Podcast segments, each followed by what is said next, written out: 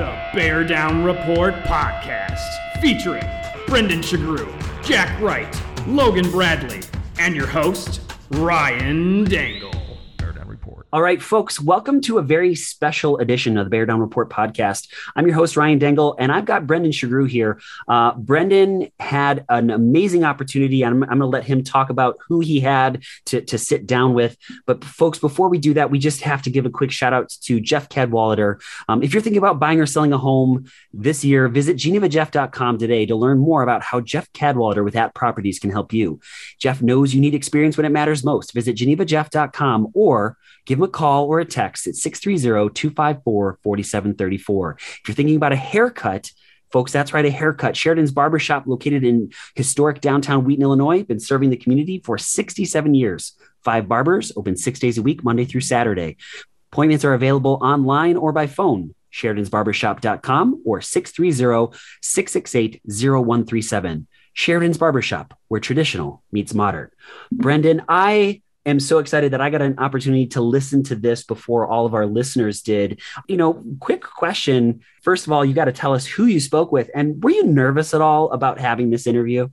Yeah, thanks, Ryan. So first off, if you're listening to this, you probably see the description. It is Eric Kramer, former Bears quarterback, former NFL quarterback, and who had a really nice 10-year career or so in the NFL with the Lions, the Bears, the Chargers, and then of course had some really just heartbreaking stuff, losing some family members. He attempted suicide in the mid 2000s and kind of his road back. So, I was nervous. I've interviewed, not a flex or anything, but I've been able to interview past and current players, which has just been an awesome opportunity for me. But with Eric, there's a lot of ground to cover. And there's good stuff with his playing career, but there's also really sensitive stuff. And it's so hard to kind of, you know, if you don't know the story, we'll get into it a little bit, but I really encourage you to read up on it about like just his suicide attempt, why he wanted to do it and coming back from that. So I was trying to figure out how to broach that subject with him. And because I really wanted to understand what was going on. And when I sat down with him, the first thing I said was, hey, you know, if there's any sensitivity topics, whatever, like if it's too much, just let me know. He's like, well, I can tell you right now, everything's on the table. I'm an open book. I want to talk about this. So I was like, okay, that's really good to hear. And we split this up into 2 parts, Ryan, because Eric talks, he had a lot to say, which was so great. He's an incredible storyteller, but there was no way to kind of do this in 2 different segments. So the first part that you're going to hear now, it really focuses on football. So we talk a little bit about the current Bears, his thoughts on Justin Fields, and then going back to his playing career. What was it like to be the quarterback for the Lions, the last quarterback to win a playoff game, which I said makes him the best quarterback in Lions history. And then, of course, going with the Bears, those seasons in the mid-90s, and then, of course, having his career-ending injury with the Chargers. So we go through all that, and then part 2, which you'll hear later, really dives into mental health, his depression, and kind of what he's doing now. Brendan, we're going to go ahead and play the interview for all of our listeners. We're going to sign off at this point. So folks, if you like what you hear, please hit subscribe. If you really like what you hear, please hit us with a 5-star review. It really helps to widen our audience. If you want to read more, make sure you get after Brendan on Twitter as well as Bears Wire. I know he wrote a really awesome piece about this interview. So folks, you got to make sure that you check that out. And we will have the second half of this interview coming up for you guys very shortly. For Brendan Sugrue, I'm Ryan Dangle. Thank you so much, folks. And as always, bear down. All right. I am very excited to be joined by a very special guest. He is a former Chicago Bears quarterback, the single season leader for passing yards and touchdowns to this day. He's also the host of a fantasy football podcast, Kramer and Burrell Fantasy Football. He is Eric Kramer. Eric, thank you so much for talking with me. First off, how are you? How are you doing mentally, spiritually, physically, all of that? All the above. I'd say check the box for 10. So all right. Good. Everything is going great right now. Thank you. Perfect. Great to hear. So before we kind of get started with your playing career and everything, we were kind of first introduced because you were at the Bears' first preseason game a couple weeks ago against the Dolphins. Yeah, right. So how was it being back at Soldier Field? Great. I mean, I've been back there A handful of times, at least 5 or 6 over the years, and probably more. And so I was like coming back, but typically I wouldn't have been at that game. But the Bears alumni golf outing, which typically takes place in mid-June every year, got canceled in 2020, and then this year's got pushed back to the Monday after that game. So it allowed me to come out there Friday, go to the game on Saturday. I had a bunch of friends and people there that I'm still connected to. So we all went out to Harry Carey's afterward. Took a little tour Sunday morning of the United Center. Couldn't get in Wrigley because I think they had some event going on there. But one of the friends of mine, him and his wife, their youngest son, Austin, was moving in that Sunday into a 2-bedroom place over on Waveland, right, just beyond the left field wall of Wrigley. So we went and checked that out for a little bit, and then had a little lunch across the street. I forget what that's called, but, you know, just outside the left field of the ballpark there, it's got that little, I don't know what you'd call it, but it's got like a little turf field and the big screen. Oh, yeah, Gallagher Way. Yeah, that new like entertainment thing they got going on there. Yeah, so we had lunch across the street. I forget the name of it, but some little barbecue place. And then actually there was a concert going to be going on that night with Green Day, and I can't remember who else, but it was a fun little vibe around there. So yeah. And then we hung out down. I brought my girlfriend, so we hung out downtown most of the day. And then that Sunday night, went out to what's it called? The Signature Room up there at the Hancock? Yeah, I've been there once. That is an awesome place to be. Yeah, so we had to get a little weekend out of the whole thing, and then played golf the next Monday, or the next morning Monday. So that's fun. Awesome. So was this your first time, I guess, like being back at Wrigley Field area in a while? Because it's changed a lot in the last like 5-6 years. It has. So I want to say not this past season, but the one before. I had come to a St. Louis Cardinal Cubs game. So the people I went with, we hung out, same people this weekend, but I forget the name of it, but it's like on the corner as you walk across Wrigley from Waveland, whatever that little spot there is on the corner. It's got like a little backyard beer garden. So we were there for the first couple of innings, and then went into the game. And I couldn't believe how many like Cubs fans Cardinals fans in Cardinals uniforms there were in the stands. So it was a fun little day, which I think the Cubs won the game. So we had a good time. Yeah, that's always a good time. Who so for the alumni golf outing, I guess, who from your former years as a Bear, like who were some of the teammates you got to catch up with? Well, I don't know if you remember, since it was so long ago for you, but James Williams played right tackle, big cat. Mm-hmm. He's big cat Williams. I don't know, 350 or 60 or whoever knows, but he's kind of my forever Bears alumni golf partner. So that's typically his one round of golf per year. And so we had a good time. And then the guy that I had mentioned before, Bruce, last time he couldn't play a couple years ago because his knees weren't good. Now he's had 2 knee replacements, so he played as well. So we had a great time, man. And I saw Jerry Fontenot was a center back then, and he's probably lost a third of himself. So he's down maybe, I don't know, a couple 100 pounds, maybe 210, who knows, but he looks like a decathlete now. And so anyway, it was fun catching up with a bunch of people that I've either played with or maybe had come before or after that I've known for a while. So it's always fun to get back and reconnect. So it was fun because they always have like a an awards / dinner afterward, which of course we won nothing again and never will. But it was still a lot of good time, you know. And Steve McMichael, he was there to begin with, and he was there a couple weeks ago. Yeah. Wow. Yeah. How's he doing? Well, I mean, as you would expect, it's difficult seeing him in a wheelchair. Yeah.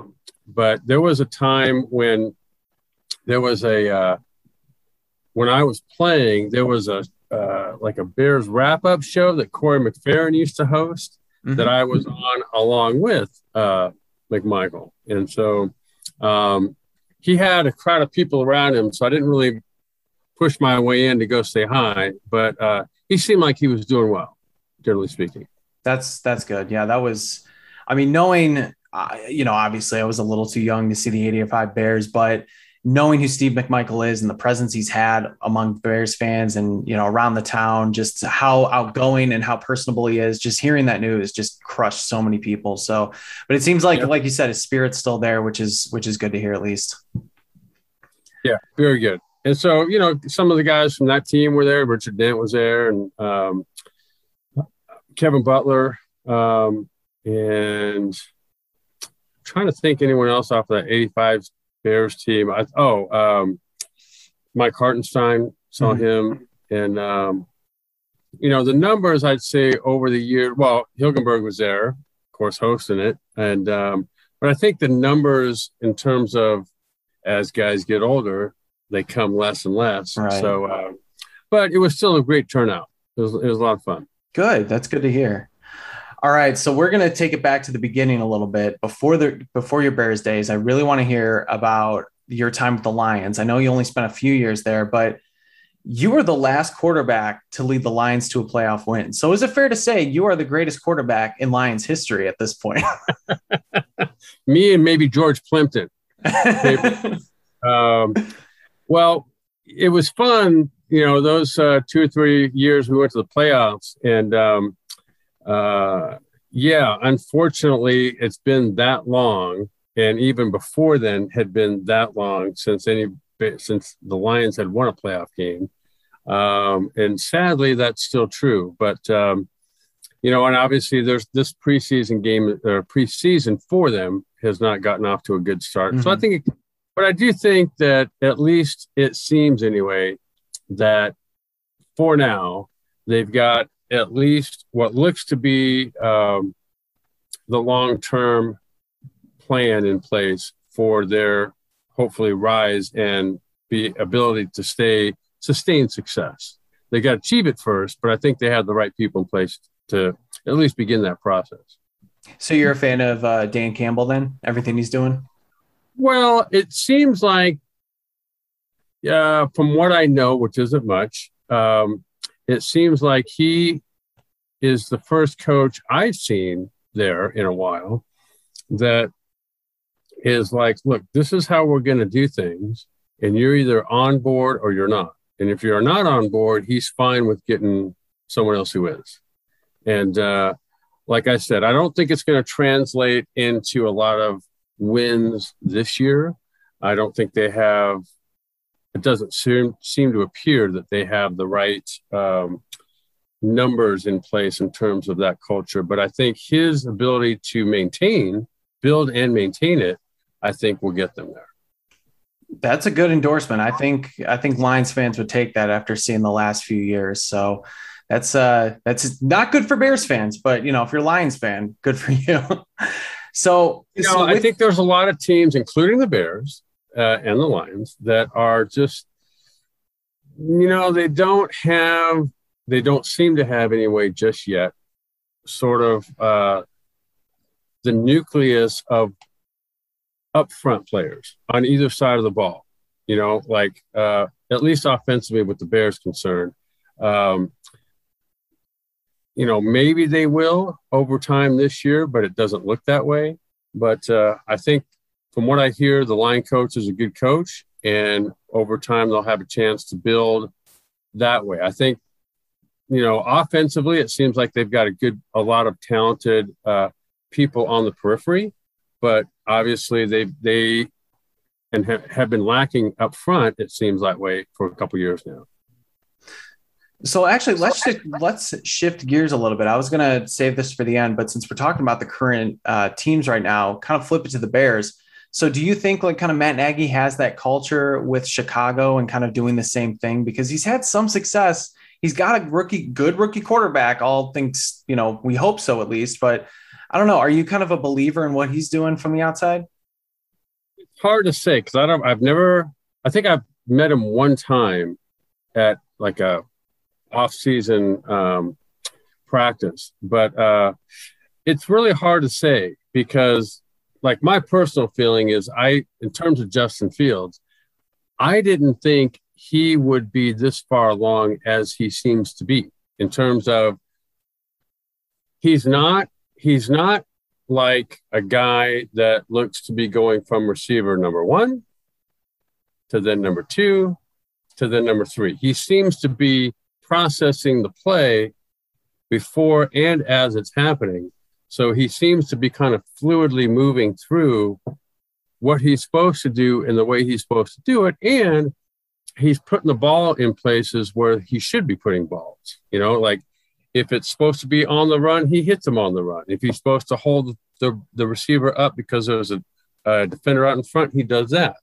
So I think, and he looks resourceful too. But I kind of think I would go the way Nagy's going and Pace in that.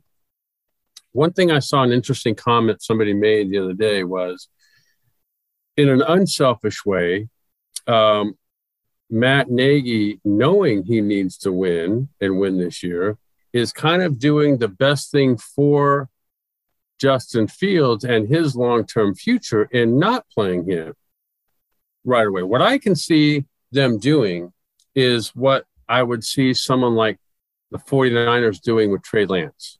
Kind of similar, at least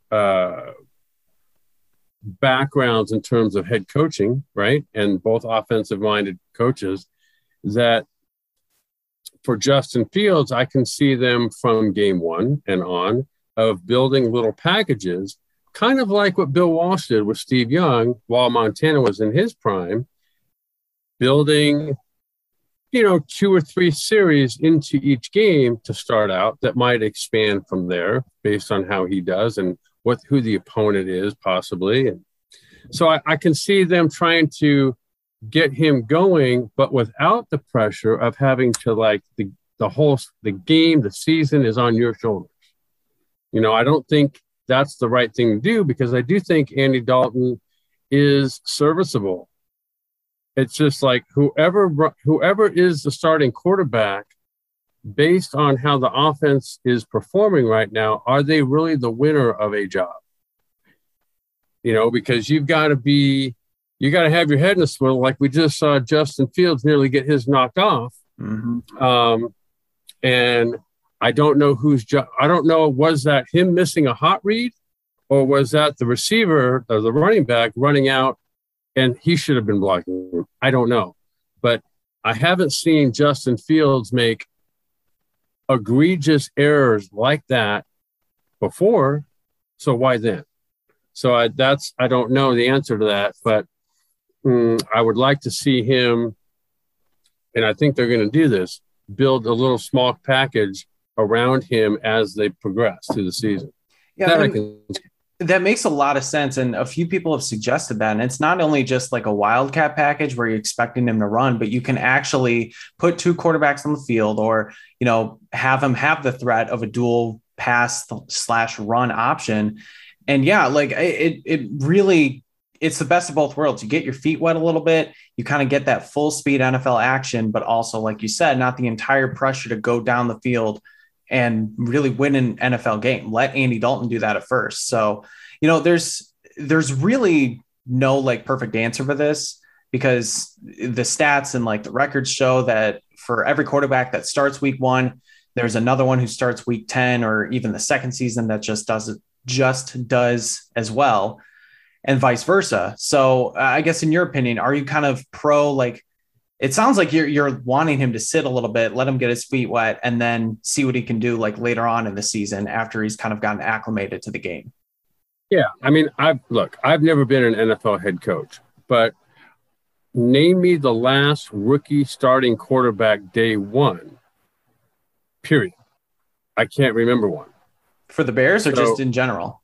In the history of the NFL, let's say in the last 20 years, name one. A rookie quarterback for week one. Yeah, Joe Burrow last year. Okay, that's good. But and had he not gotten hurt, in my opinion, he would have been the rookie of the year. I thought he had a fantastic year. He was doing really well. Right. But Patrick Mahomes, Aaron Rodgers, the list goes on of the guys who didn't kind of ease their way in. I mean, do you think Andy Reid couldn't see and everybody there, Patrick Mahomes' talent from day one? Of course they could. Mm-hmm. Same with all the rest. And Justin Fields has it too.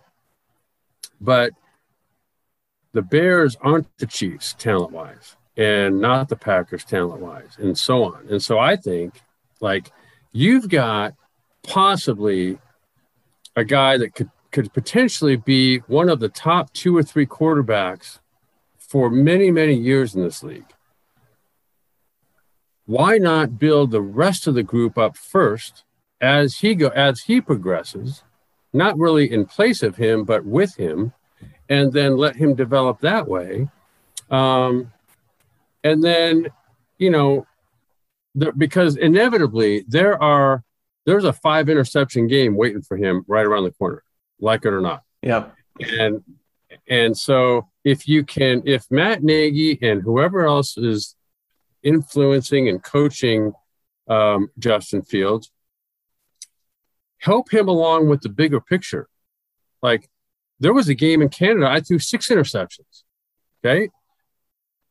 But you would think after interception 3 or 4, that would be it, but it wasn't. And so I think being able to work with him and others on, let's make sure you understand we're behind you. We don't give a rat's ass what the fans say or don't say. As much as they love you right now, they will turn on you in a heartbeat if XYZ doesn't go well.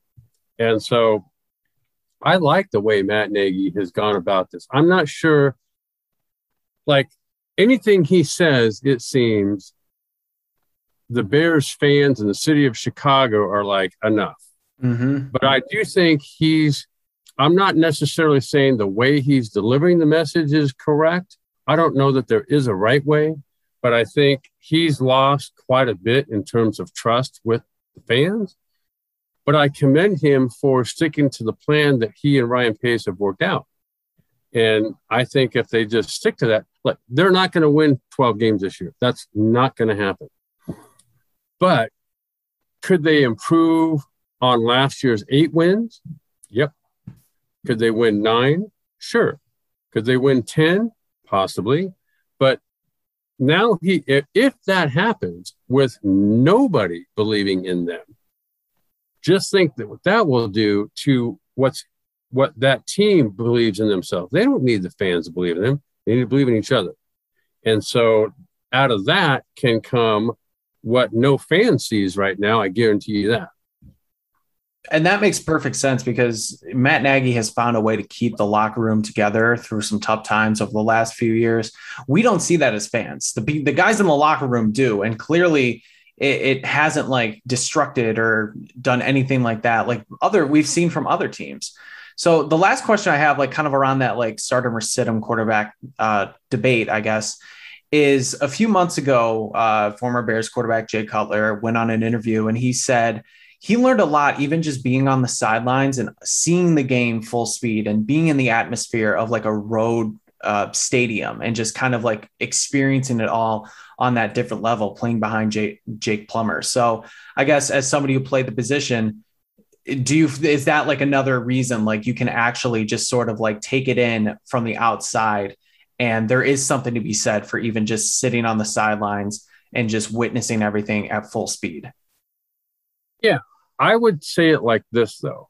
So out of high school, I didn't get recruited by anybody. In fact, I didn't even start at quarterback in high school.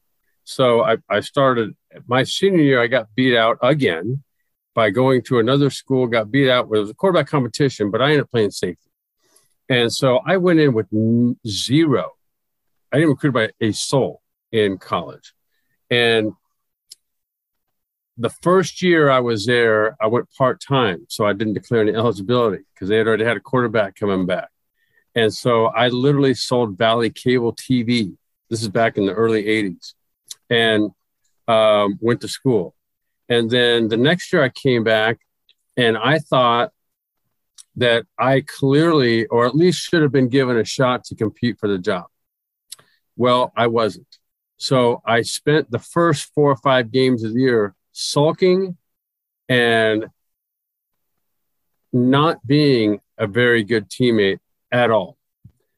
Internally, I began to make a shift so that I studied in a way where I felt very helpful in what I was bringing to the guy who was playing. So that unlike the early part of the year when I would get my chance here and there, I would mess it up because mentally I was not where I should have been. Later that season, when I made that internal shift, I was ready. The following year, when I got my chance to really play, we were #1 in the country, and we were very good. Not necessarily all because of me.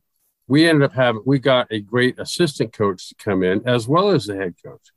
My point being, I think Justin Fields can make great use of the time that he's not playing by, in practice, during the week, studying as if he were, and then being there in every possible way for, if he's not playing, whoever is, so that mentally when he gets his chance, he performs in a way that he doesn't regret not doing XYZ to get himself mentally ready before.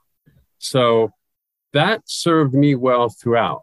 And so later, when I came to the Lions, I got connected with a guy who not only was a great therapist, but was an incredible, well, therapist that sort of delved into sports psychology. So he helped me to get my mind slowing down so that I could do what I intended to do from play to play in practice, so that when the games rolled around, I felt very comfortable and very calm in a game atmosphere because I felt that way in practice. That's the kind of thing that I'm hoping Justin Fields, everybody's their own person. I don't know what works for Jason, what does or Justin, but those are the type of things that you can do while you're not sitting on the sidelines. You're actually preparing in the game. You're watching the game as it unfolds, as if you were in, making decisions based on the coverage and this guy's body language and possibly looking this guy that way to throw that way and all that sort of thing that you can learn by watching video, film of other quarterbacks in the league, maybe on your own team, maybe on someone else's team. It's a really good point. And it's something that I feel like he can do because especially being a backup in 2018 at Georgia, he took all those mental reps. And what did he do when he went to Ohio State? I mean, he lit college football on fire with everything he did. So, and it's really actually make a really good point or just interesting, I guess, realization that I didn't realize sports psychologists were prevalent really in the early 90s. I thought that was something that kind of developed later on. So that's really good to see that you were able to have that and really get that ability to take those mental reps and be prepared for when your time finally came. Yeah. I think for me that what Kevin Wildenhouse is his name. And today Kevin's no longer a therapist, but he does something therapeutic. He works for Johnson & Johnson. But he's still connected with the Steelers and Kevin Colbert and them, even the Penguins. And he helps in their sort of pre-draft analysis. But he just has a very good way of actively listening and then taking that, what he hears from you, and putting it into your life. Your life could include football. It might not. And he's very perceptive on what mentally you might need to do while you're playing, things you might need to take in that he can, you know, like as a quarterback, he would say things like, okay, let's picture that what you're looking through as you're at the line of scrimmage, as you're approaching the line of scrimmage is your vision sort of works like a camera, you know, wide angle, telephoto, and you might need to know okay, here's the basic front and the basic shell coverage. Well, you also might want to look out and see, is the cornerback, is he up tight or is he out? Is he back off? Is he inside or is he outside? And then by that, what's this, you know, like he kind of pulls you out, brings you back in. So you can mentally rehearse that before plays happen. And that's kind of how you go from one play to the next, and so on, one game to the next. And it sort of is a step-by-step, play-by-play thought process that slows it all down for you. So kind of cool. Yeah, definitely. I love that line of thinking. So to kind of bring it back to the Lions real quick before we move on to the Bears, I got to know, what was it like playing with Barry Sanders? Quiet. He never said a word. And but when you handed the ball off to him, it could be the world's greatest 1-yard run you've ever seen, where he gets the ball and to bring it back to the Bears. There was a play in 1990, a game I was not playing in, but it was at Soldier Field. And it's a draw play. And as he gets the ball, he gets the line of scrimmage, and it's him and Mike Singletary in a hole about yay big. And at the end of that play, Mike Singletary was on the ground and Barry Sanders was 15 yards downfield, 1st and 10. It was only those two in the phone booth. Mm-hmm. And so that's what was ridiculous about that guy, is like, I remember Rodney Pete handing off to him in a game against Indianapolis. Barry takes off around the right side. Oh, nothing there. Scoots back the other way, all behind the line of scrimmage. And then before he even gets back to where the ball would have been, like he's going to go all around the end. Before he even gets back here, Rodney's behind, got his hands up in the air, like, you can see the touchdown going to happen 50 yards away. And so that's what I mean. Like I was watching, you know how they'll have like the top 10 quarterbacks of all time, top 10 runs of all time, top 10, whatever. I remember a guy going on there and there was a top 10 runs of all time in the NFL. And one guy gets on there, you know, the lap comedians on there or whatever. And one guy gets on and he goes, well, they could have had a top 10 runs of all time and all of them be Barry Sanders. You could have had a top 50 of all time and they all be Barry Sanders. But he had a running style unlike anything I've ever seen. You know, he got compared a lot to, you know, Emmitt Smith. Mm-hmm. But Barry wasn't that type of runner. You know, like he was not a drive it up there and get 4-yard type of runner. It was almost all or nothing. And he would get the handoff. And I remember on a Thanksgiving game, played Denver, and Simon Fletcher came unblocked, untouched, right as Barry's getting the handoff, and never touched Barry. Oh, my gosh. Bruce Smith, same thing. Cornelius Bennett, same thing. It seemed like every week. But he could also end the game with 6 yards. Mm-hmm. He could also end the game with 260 yards. You really didn't know sometimes. Yeah, like you said, it's like play by play. You just don't know. Oh, man, that's awesome. So moving on from the Lions, you went to the Bears in the mid-90s. And, of course, you have just that incredible statistical season in 1995 where you popped off over 3,800 yards, 29 touchdowns. I mentioned earlier, it's still the record.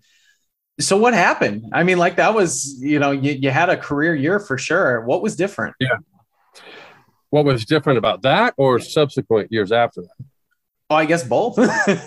Well, I think that year in particular, just a lot of work goes into every year, but I think for some reason that one, we had the right combination of people, coaches included, and it was a great system.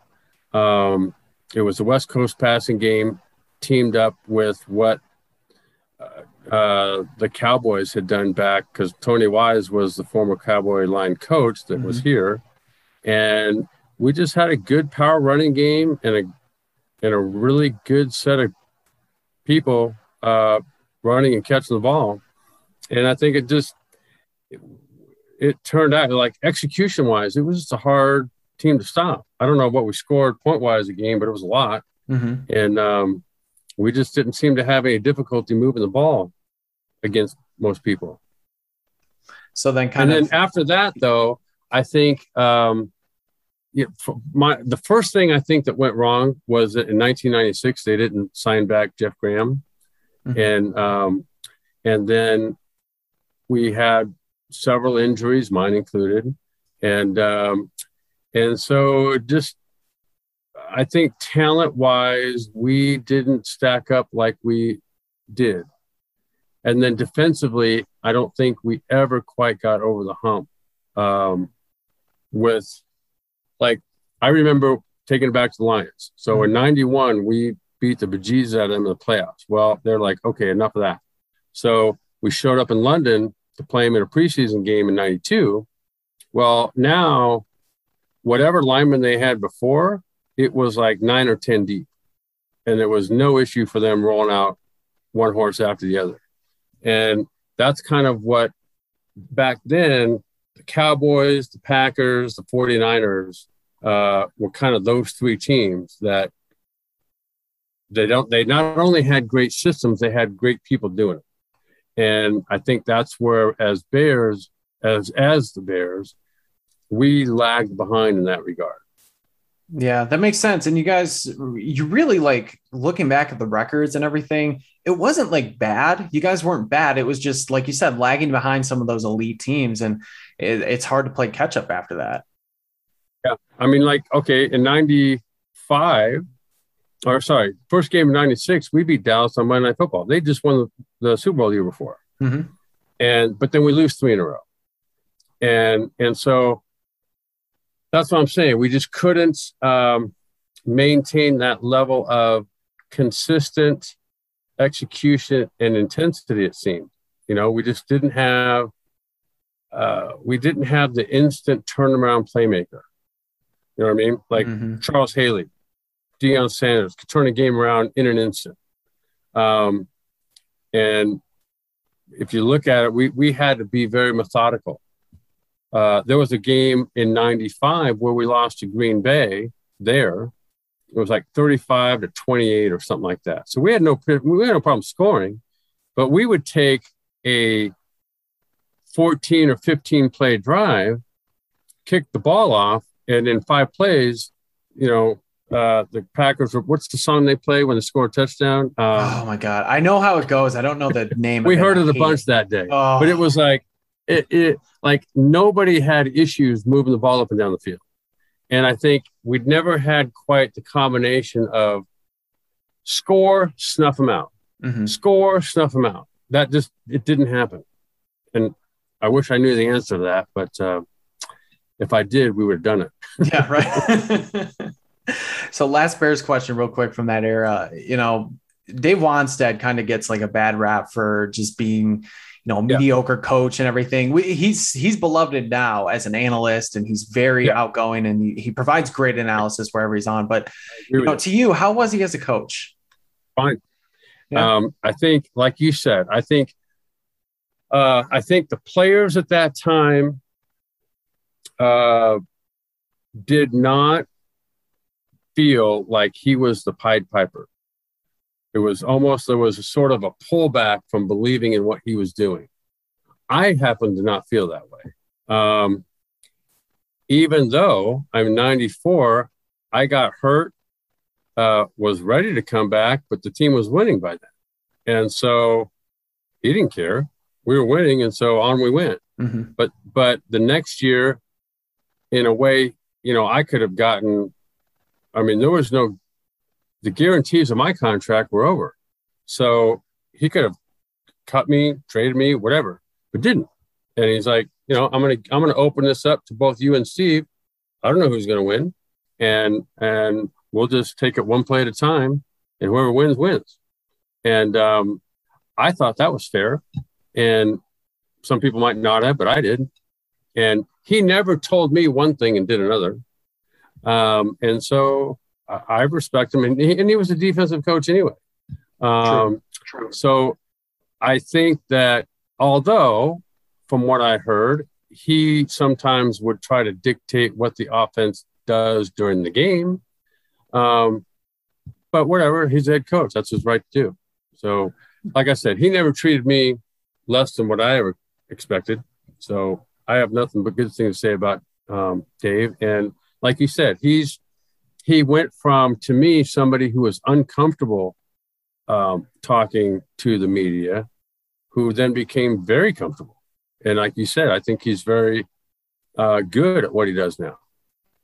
Yeah, definitely. And it's just so funny because for me, that's what I know him as. I know him as a really good analyst with great thoughts, great opinions. And you always hear about the 90s Bears with Wani at the helm. And unfortunately, it's just kind of like right before my time. But yeah, no, that's good to know. And I think it's interesting that, you know, if some people had a problem with the quarterback competition, you weren't one of them. So Yeah. Well, I think back to those times and I think, okay, like I said, there was in the NFC, there was probably three teams consistently through the 90s that were competing every year at a high level. And if you think back about the 49ers, the Packers, and Cowboys. 49ers, Packers, and Cowboys, you look at the top down. So they didn't care what it took. They were getting that guy if it was going to beat that team. Mm-hmm. And that didn't happen. So Wannstedt didn't have that going on with the Bears, and he couldn't pull a lever and make player X appear here. And so I think for that, he gets if he gets lumped into, well, you weren't as good as the Cowboys. Well, there's a reason for that. Not many were. Not many had Jerry Jones pulling the lever, or at that time with the 49ers, it was DeBartolo. Oh yeah. And so with the Packers, it was pretty much whatever Holmgren wanted, he got. Mm-hmm. So I think that, you know, there's a reason those teams were as good as they were for as long as they were. Hmm. So moving on from the Bears, you go to the Chargers, and then you have this just awful neck injury that ends your career. How hard, because you always hear from players, like most of them, at least, you kind of like see the writing on the wall, like free agency, people aren't signing you, but you had your career like literally ended in an instant. How hard was it to kind of get over that and process that? It was difficult, honestly, because we played a game in Kansas City in which I didn't even start. And I came in and played some, but there was not any wicked collision. And then, so we played it on a Sunday.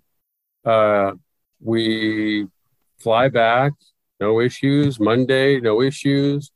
Watched the film, I think. Tuesday was an off day. Wednesday, at that time I was married. My wife and Griffin, and then Dylan was born in 98, so he was only a year old.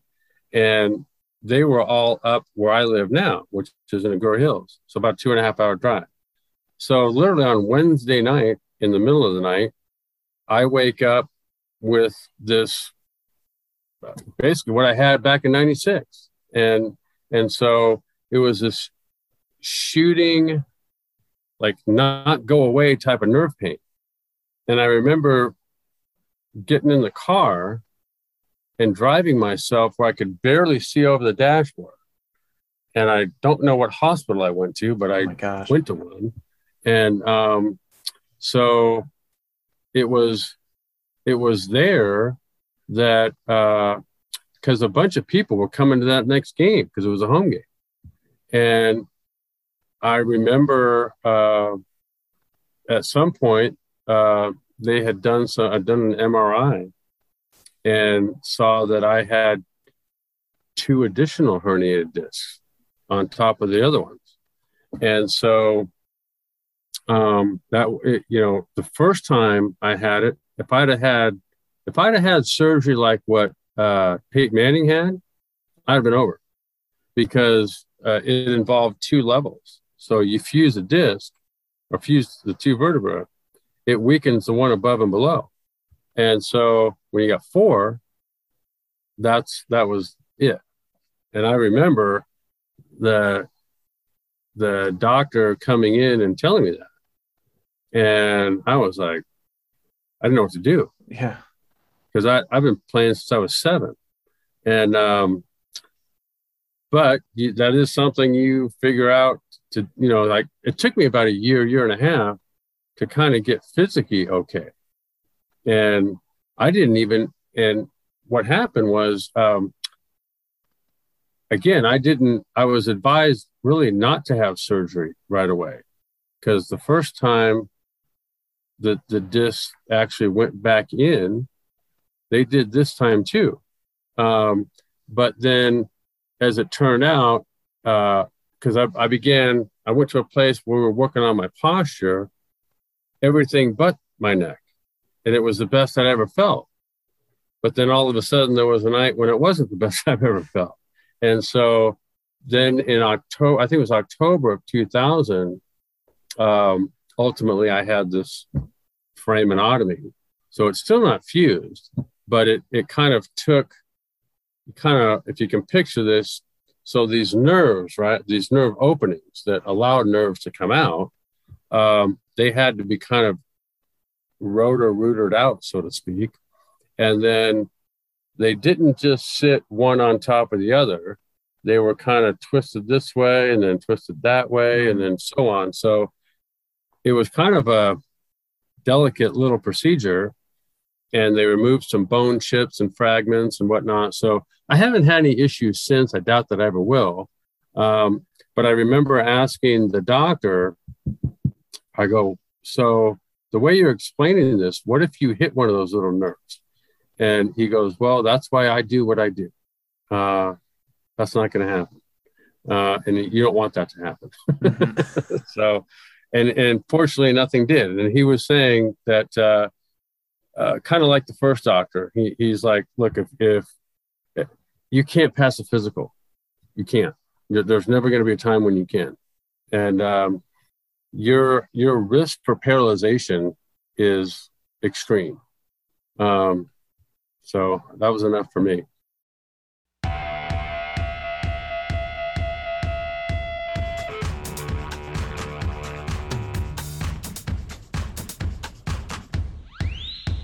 Report.